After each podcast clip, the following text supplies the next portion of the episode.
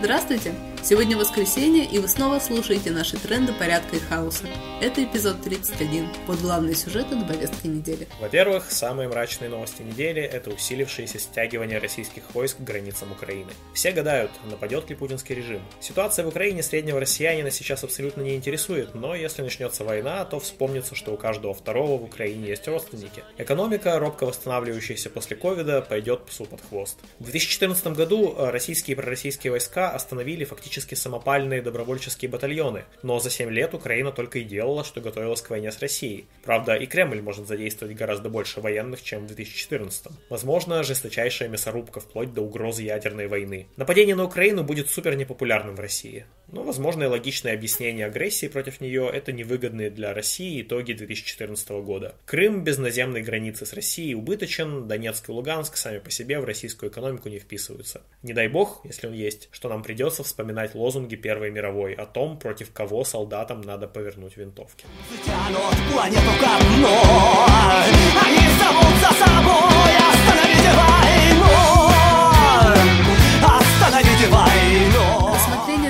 законопроект о QR-кодах перенесли на 16 декабря ввиду крайней непопулярности. Законопроект легализует введение кодов для вакцинированных в регионах, а также вводит их на авиарейсах и железных дорогах. В ряде регионов их уже пытаются применять в городском транспорте, либо на входах в торговые центры и так далее. Повсюду система встречает негатив, саботаж и достаточно массовые протесты. Ошибочно смешивать отношение к вакцинации и системе QR-кодов. Тема вакцинации расколола общество, но постепенно возвращается консенсус. Государство не должно настолько плотно контролировать повседневную жизнь. Так считают и многие привитые, и те, кто по каким-либо причинам этого еще не сделал. В Кузбассе объявлен траур. Более полусотни человек погибли на шахте Листвяжной, где игнорировались нормы безопасности. В любом СМИ сейчас можно прочесть конкретную агитацию против капитализма, иллюстрацию того, как погоня за прибылью убивает людей. После аварии на шахте Распадской в Междуреченске, напомним, прошло всего 10 лет. Кроме того, на разных стадиях находятся многочисленные репрессивные дела против анархистов. В этот раз немного хороших новостей. Челябинских товарищей э, Дмитрия Цыбуковского и Анастасию Сафонову освободили из СИЗО. Приговор им отменили.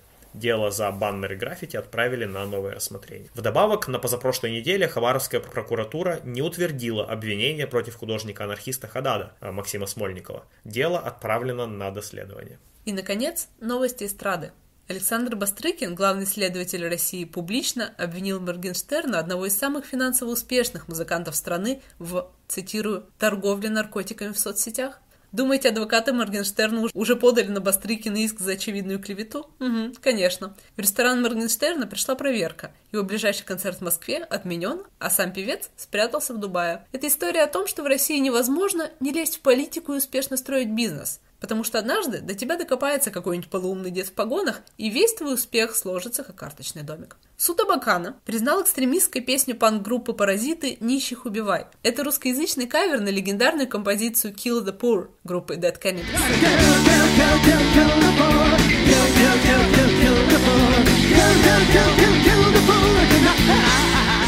Весь альбом «Паразитов», где была злополучная песня, уже пропал с ряда интернет-платформ. Спорю на бутылку джина, прокурор и судья из Абакана даже не попробовали разобраться, о чем песня, которую они запретили. Что это не призыв к насилию в отношении социальной группы нищие, а текст в поддержку бедных. Такой идейно кастрированный мир, где запрещено все хоть немного нестандартное, строят российские силовики. Ну вот и все на сегодня. Напоминаем, что в трендах порядка и хаоса участники автономного действия дают либертарные оценки текущим событиям. Слушайте нас на YouTube, SoundCloud и других платформах. Заходите на наш сайт автоном.орг Оставляйте ваши пожелания в следующих выпусках.